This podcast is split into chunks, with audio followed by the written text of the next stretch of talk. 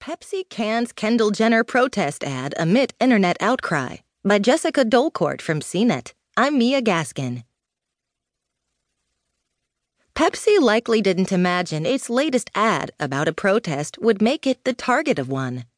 But when offended viewers took to social media to rage over the commercial, the soda titan spun on its heels. Pepsi was trying to project a global message of unity, peace, and understanding, the company said in a tweeted statement.